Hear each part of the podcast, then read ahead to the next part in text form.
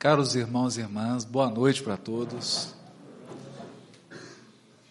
Para mim é um presente da espiritualidade superior estar aqui em Maringá, participando da sexta jornada da sétima URI, podendo mais uma vez encontrar os amigos do Paraná, e eu cumprimento a todos eles na pessoa do nosso presidente Francisco e o Paraná tem enchido nosso coração de bênçãos, pelas amizades, pelas oportunidades de trabalho e pela fidelidade que essa instituição tem à doutrina espírita e ao Evangelho de Jesus, oferecendo uma seara enorme para todos que queiram trabalhar.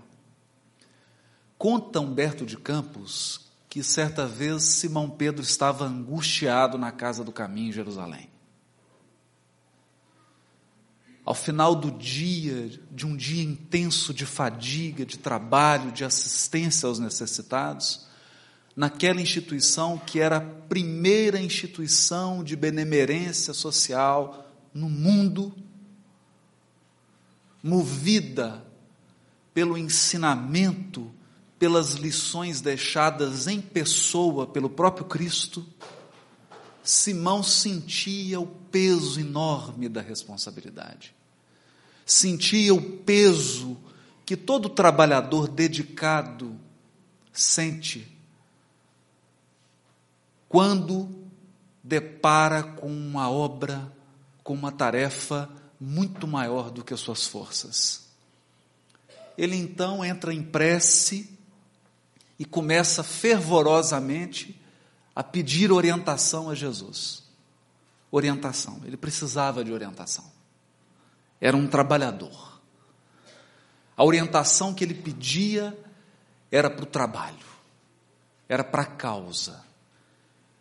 Em meio a lágrimas na sua prece, eis que ele levanta a cabeça e está diante dele a figura inesquecível do Mestre. Jesus de frente para Simão, começa a orientá-lo ponto a ponto em cada uma das suas dificuldades. Ele sente um conforto espiritual, uma paz imensa, uma confiança absoluta no futuro. Sente que as energias voltam ao seu coração de trabalhador dedicado mas Jesus reserva o essencial do encontro para suas últimas palavras. Antes de se despedir, Jesus diz para Simão Pedro: Simão, toda vez que você quiser se aconselhar comigo, toda vez que você desejar a minha presença, a presença da minha palavra, recorde-se, Simão, que eu estou nos evangelhos. Que a minha palavra está nos evangelhos. É lá que você poderá me ouvir. Pensando nisso, a Federação Espírita do Paraná nos reservou um presente que não deixa de ser também um óbulo ofertado a Jesus, que é a oportunidade da comunidade espírita se reunir por todos os veículos, seja pelo livro impresso, seja pela internet, pelo Facebook, para conversar sobre as parábolas de Jesus. Como um enorme salão que não tivesse paredes físicas, uma imensa sala em que todos os corações pudessem se reunir, o tom da conversa será o ensino do Mestre. E confiando plenamente na promessa dele, de que onde estivesse duas ou mais pessoas reunidas em seu nome, ele estaria no meio delas, nós não temos dúvida de que a presença do Mestre será sentida à medida em que nós aprofundarmos a nossa reflexão em torno dos seus imperecíveis ensinos.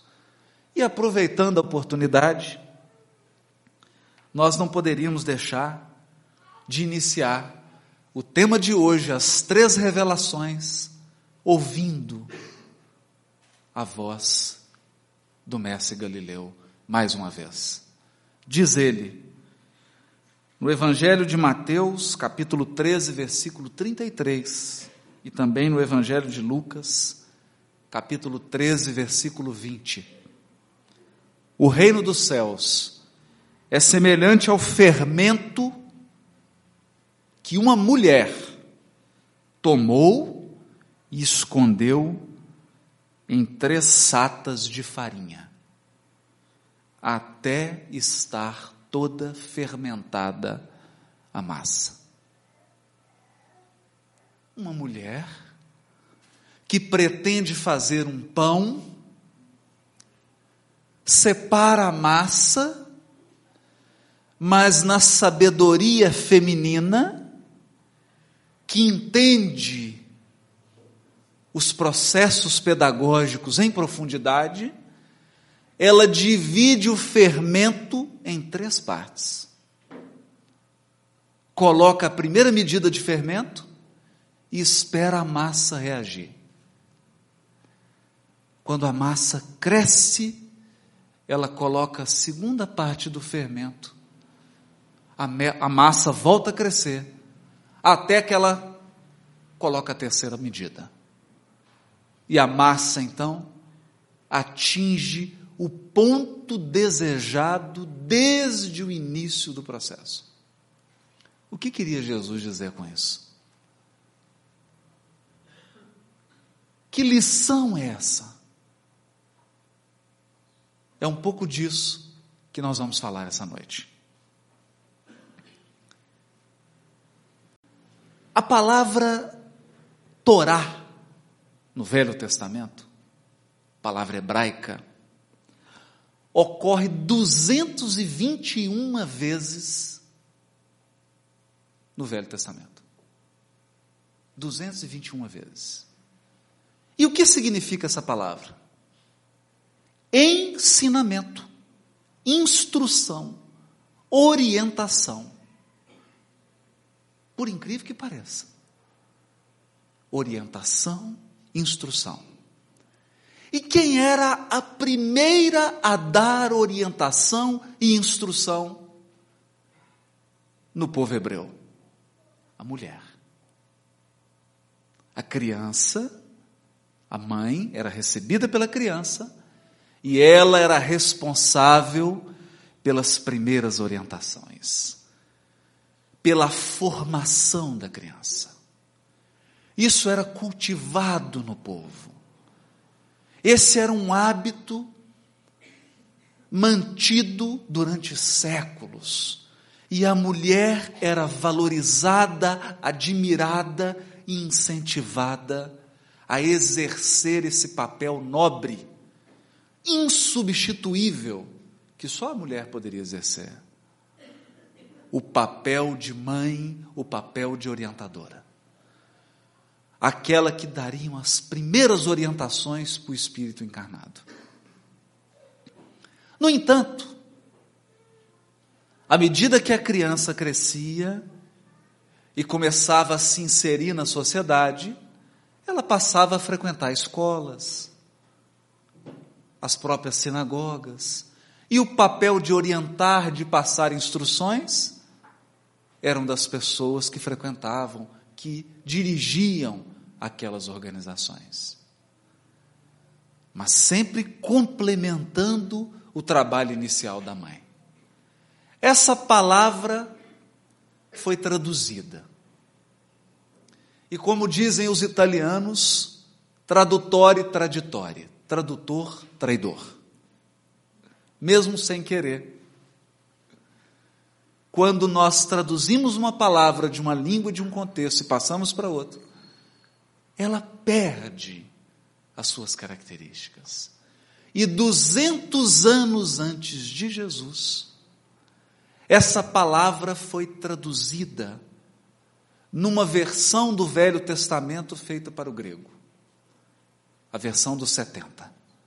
Foi traduzida por nomos, que significa lei. Lei. De modo que alguém, quando lesse o Velho Testamento na versão grega, ficava um pouco confuso.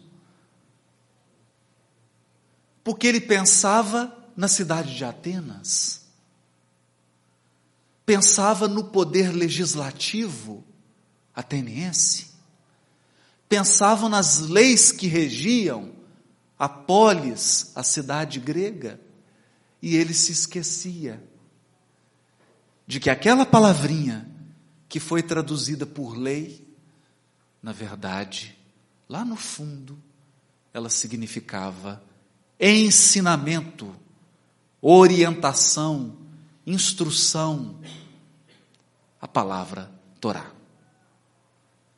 Feito esse esclarecimento, e fazendo justiça ao papel da mulher na formação do espírito que reencarna, no Evangelho segundo o Espiritismo, a obra que resgatou o cristianismo para o mundo. A obra que extirpou os vícios e os erros humanos do Evangelho de Jesus. Obra do codificador Allan Kardec. No seu primeiro capítulo. No primeiro, Kardec dá o título de Não vim destruir a lei. Mas que lei? Que palavra é essa? Essa palavra ele retira do Sermão da Montanha. Quando Jesus diz para a comunidade que ouvia: Eu não vim destruir a Torá. Eu vim preenchê-la complementá-la, cumpri-la. Era a velha palavra Torá. No sentido de orientação, de formação.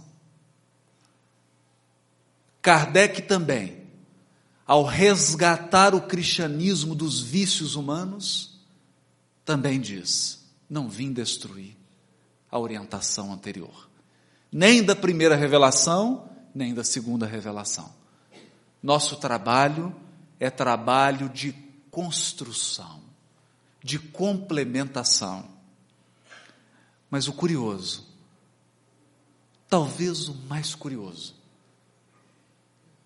desse capítulo, é a primeira mensagem mediúnica que Kardec coloca no Evangelho segundo o Espiritismo. Porque todos sabemos que o Evangelho segundo o Espiritismo, Kardec seleciona mensagens de Jesus, palavras de Jesus. Ele faz um comentário e depois dá a palavra aos espíritos. Deixa que a espiritualidade superior comente o próprio Evangelho. E quem é o primeiro a tomar o microfone nessa obra magnífica? alguém que assina simplesmente um espírito israelita. Um espírito israelita é o primeiro a fazer um comentário no Evangelho segundo o Espiritismo. Qual o título da mensagem dele? A nova era. A nova era. E nós selecionamos alguns trechos dessa sensacional mensagem. Ele diz assim: Deus é único. E Moisés é o Espírito que ele enviou em missão para torná-lo conhecido, não só dos hebreus, como também dos povos pagãos. Olha, Deus é um só. Moisés é um missionário. O povo hebreu foi o instrumento de que Deus se serviu para se revelar por Moisés e pelos profetas.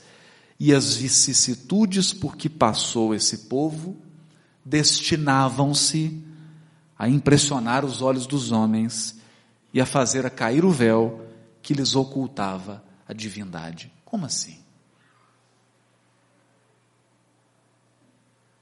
O Criador, através dos espíritos superiores, ensinava a humanidade através das dificuldades que o povo hebreu passou?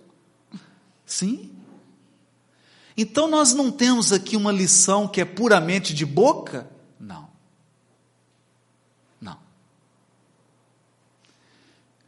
As vicissitudes por que passou esse povo constituem lição.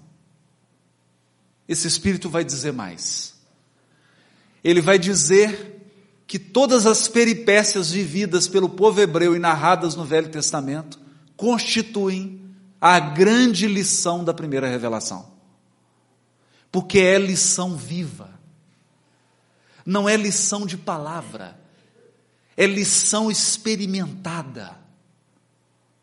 Isso tem muito mais força. Isso fala muito mais forte ao coração. Mas ele diz mais, ele diz assim: os mandamentos de Deus, dados por intermédio de Moisés, contêm o germen, o germen da mais ampla moral cristã. É como se no Velho Testamento estivessem as sementes do Evangelho, os germens que aguardavam o tempo para poder desabrochar.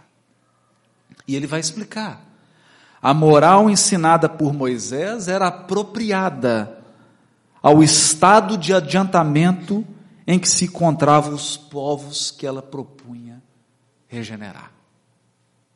Uma moral, um ensinamento adequado à evolução da humanidade naquele ponto. A inteligência deles, notável do ponto de vista da matéria e mesmo das artes e das ciências, era muito atrasada em moralidade. E não se teriam convertido sob o império de uma religião inteiramente espiritual. O que, que é isso? É a mulher que pega a primeira medida de fermento e coloca na massa. A primeira revelação é, na verdade, a primeira ação de um coração amoroso simbolizado por essa mulher do Evangelho. É o Mestre que, na sua misericórdia infinita, sabendo que lidava ainda com uma humanidade grosseira, atrasada do ponto de vista moral, avançada socialmente, intelectualmente artisticamente, mas atrasada do ponto de vista espiritual. Essa humanidade não suportaria uma carga direta de todo o fermento. Essa massa precisava crescer de forma progressiva, com cuidado. Afinal de contas, Jesus lidava com corações, não com pedras. Ele educava almas e para educar almas, é preciso ter cuidado. É preciso ter senso de proporções. E o trabalho prossegue. Esse Espírito vai dizer: o Cristo foi inici o iniciador da moral mais pura, da mais sublime, a moral evangélico-cristã.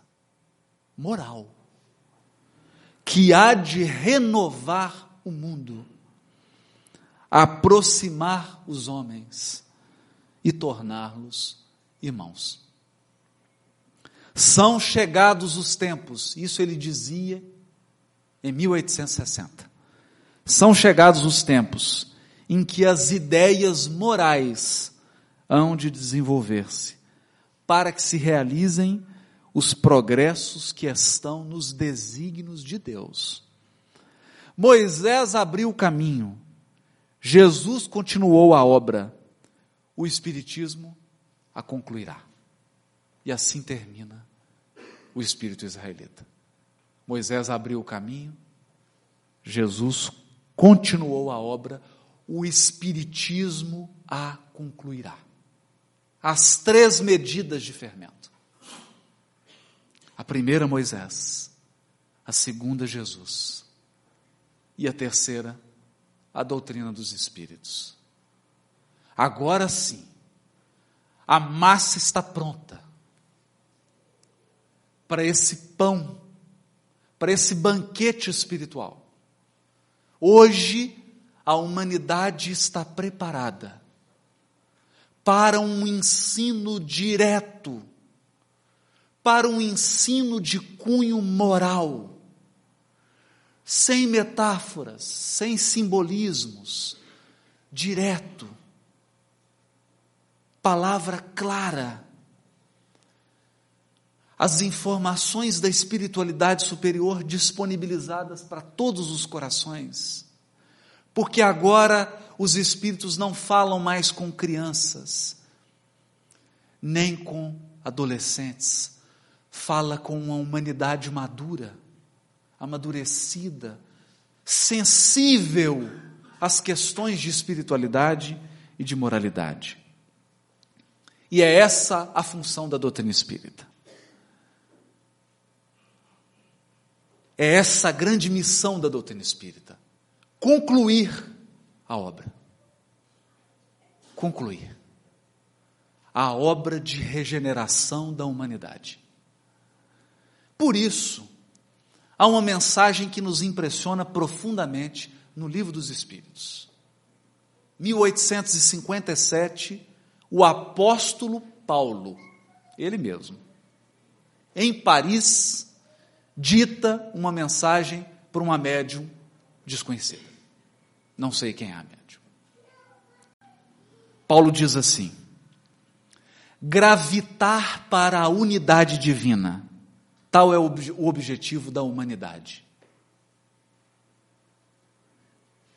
Para atingi-lo, para atingir esse objetivo, que é gravitar em torno do próprio Criador, são necessárias três coisas. Três. Paulo gosta disso.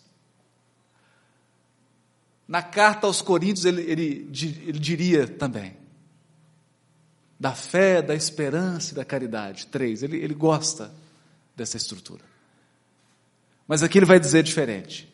Três coisas são necessárias para atingir o objetivo que o Cristo colocou para a humanidade, que é gravitar em torno de Deus: a justiça, o amor e a ciência. Por que três? Justiça, amor e verdade. Nós não estamos de novo falando das três medidas de fermento? Das três revelações? Primeira, revelação de justiça. Segunda, revelação do amor. Terceira, a revelação da verdade. A doutrina espírita é também um ângulo que nós podemos analisar essa passagem. Mas tem uma outra forma de ver isso que nós gostaríamos de chamar a atenção. No mundo antigo, três nações receberam a responsabilidade. Está no caminho da luz. Uma nação responsável por ensinar a justiça e o direito para os homens. Outra nação responsável por treinar os homens na sabedoria. Para treinar os homens a darem os primeiros passos no aperfeiçoamento da inteligência. E uma nação responsável por educar o coração. Coração. Quais? Roma, Grécia e o povo hebreu. Roma, Grécia e o povo hebreu. Se nós voltarmos à história, vamos entender que na época de Paulo, a justiça era uma deusa em Roma. E até hoje. Nos nossos tribunais, nos nossos fóruns, tem a imagem da justiça, da deusa justiça, de olhos vendados, não porque ela é cega, que ela enxerga de olhos fechados, mas porque ela não pode privilegiar ninguém, por isso que ela está vendada. E Roma sempre chamou para si a missão de espalhar o direito, a justiça e a organização social para o mundo. Era a paz romana. O único equívoco de Roma é que ela endeusou um homem o imperador romano. E transformou a admiração a esse homem num culto religioso. O imperador foi erguido à condição de Deus e as pessoas tinham que cultuar o imperador romano. Essa era a religião que mais crescia na época de Jesus, o culto ao imperador. E ai de quem não cultuasse o imperador. De outro lado, a Grécia, a velha Grécia. Com seus sábios, com as suas escolas de filosofia, com as suas indagações, o berço da cultura humana, o berço do raciocínio humano.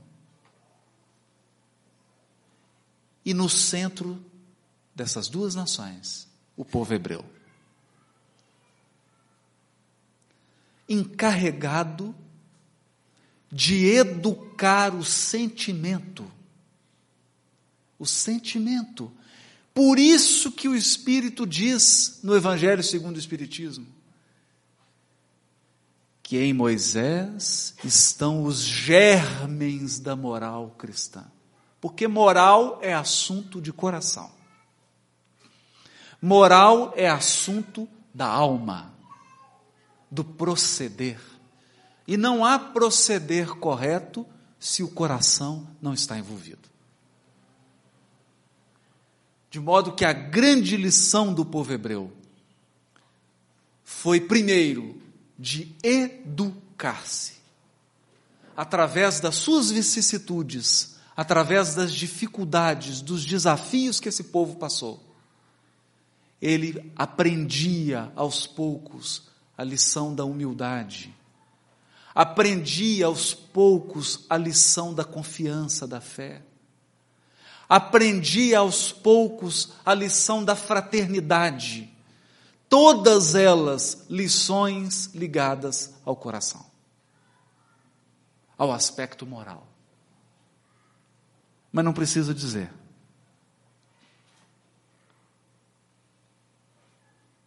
que as três nações falharam. Falharam grandemente na missão que lhes foi confiada por Jesus. O próprio Cristo que nasce no povo hebreu, para resgatar os valores morais que estavam esquecidos, foi obrigado a retirar-se pelas portas da cruz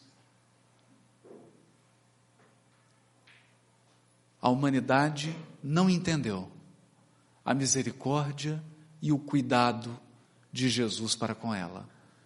Enfim, a humanidade não entendeu a pedagogia do Cristo. Mas, no Evangelho de João, capítulo 15, versículo 1 a 5, diz assim: o próprio Cristo dizendo aos discípulos: Eu sou a videira verdadeira, e meu Pai é o agricultor. Todo ramo em mim que não produz fruto, ele o tira. Eu sou a videira, vós os ramos. Deus, na figura do agricultor que vai cuidando dessa árvore, dessa árvore grandiosa, a árvore das revelações, que Paulo iria se referir na Epístola aos Romanos, capítulo 11, versículo 16 a 18. E se a raiz é santa, os ramos também o serão. E se alguns ramos foram cortados, e tu, oliveira silvestre, fostes enxertadas entre eles, para te beneficiar com eles, da seiva da oliveira, não te vanglories contra os ramos. E se te vanglorias, saibas que não és tu que sustenta a raiz, mas a raiz sustenta a ti. Há uma seiva divina circulando nessa grande árvore. A primeira revelação, a raiz, a segunda, o tronco e a terceira, os ramos. A copa da árvore. A grande copa. Vários ramos já foram cortados. O cuidado de Jesus, que é um verdadeiro agricultor, que vai retirando, vai enxertando, vai tentando de alguma forma fazer com que essa seiva do amor divino circule por nós. Até que, no século XIX, a missão se cumpre. O trabalho se concretiza.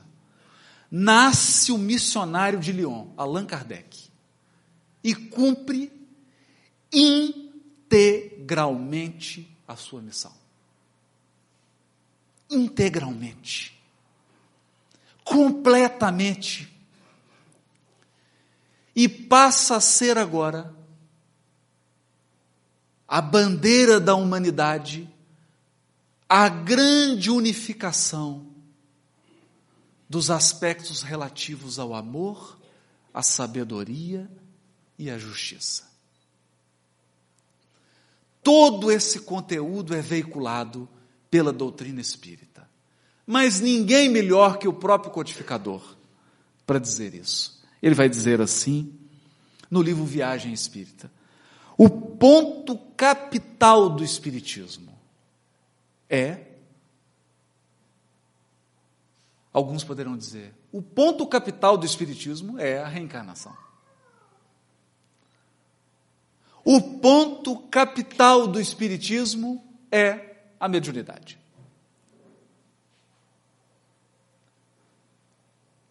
O ponto capital do Espiritismo é a evolução, a lei de evolução. Não, não. O codificador diz né, no livro Viagem Espírita: o ponto capital do Espiritismo é o lado moral. É o lado moral. É aí que devemos envidar todos os nossos esforços para fazê-lo compreendido. As questões de moral são de todas as religiões e de todos os países. De todas as religiões e de todos os países. Por que, que a doutrina espírita é universal? Primeiro, porque ela reúne a experiência humana toda experiência em moralidade e em espiritualidade é reunida na doutrina espírita. Sob o comando, sob a direção do governador espiritual do orbe, do Mestre Jesus. Ao reunir essa experiência, ela foca nos aspectos essenciais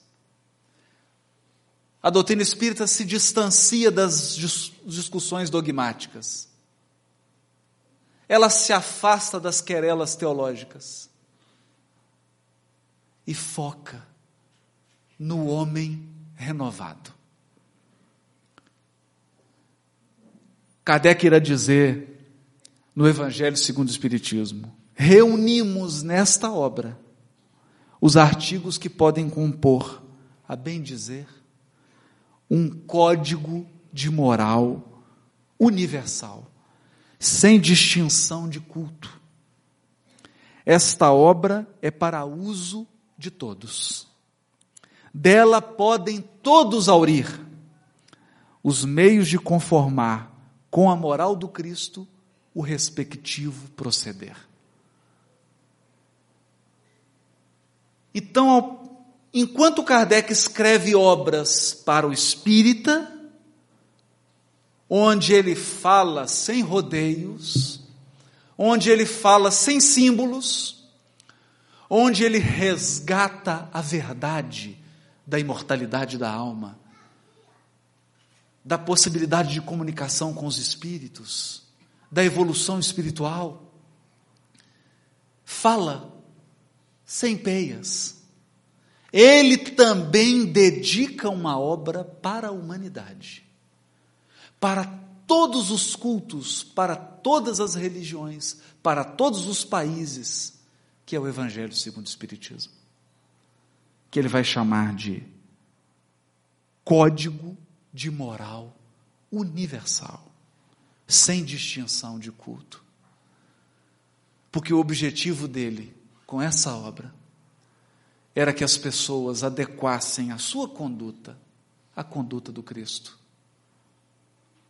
Conformassem o seu comportamento com os ensinos de Jesus.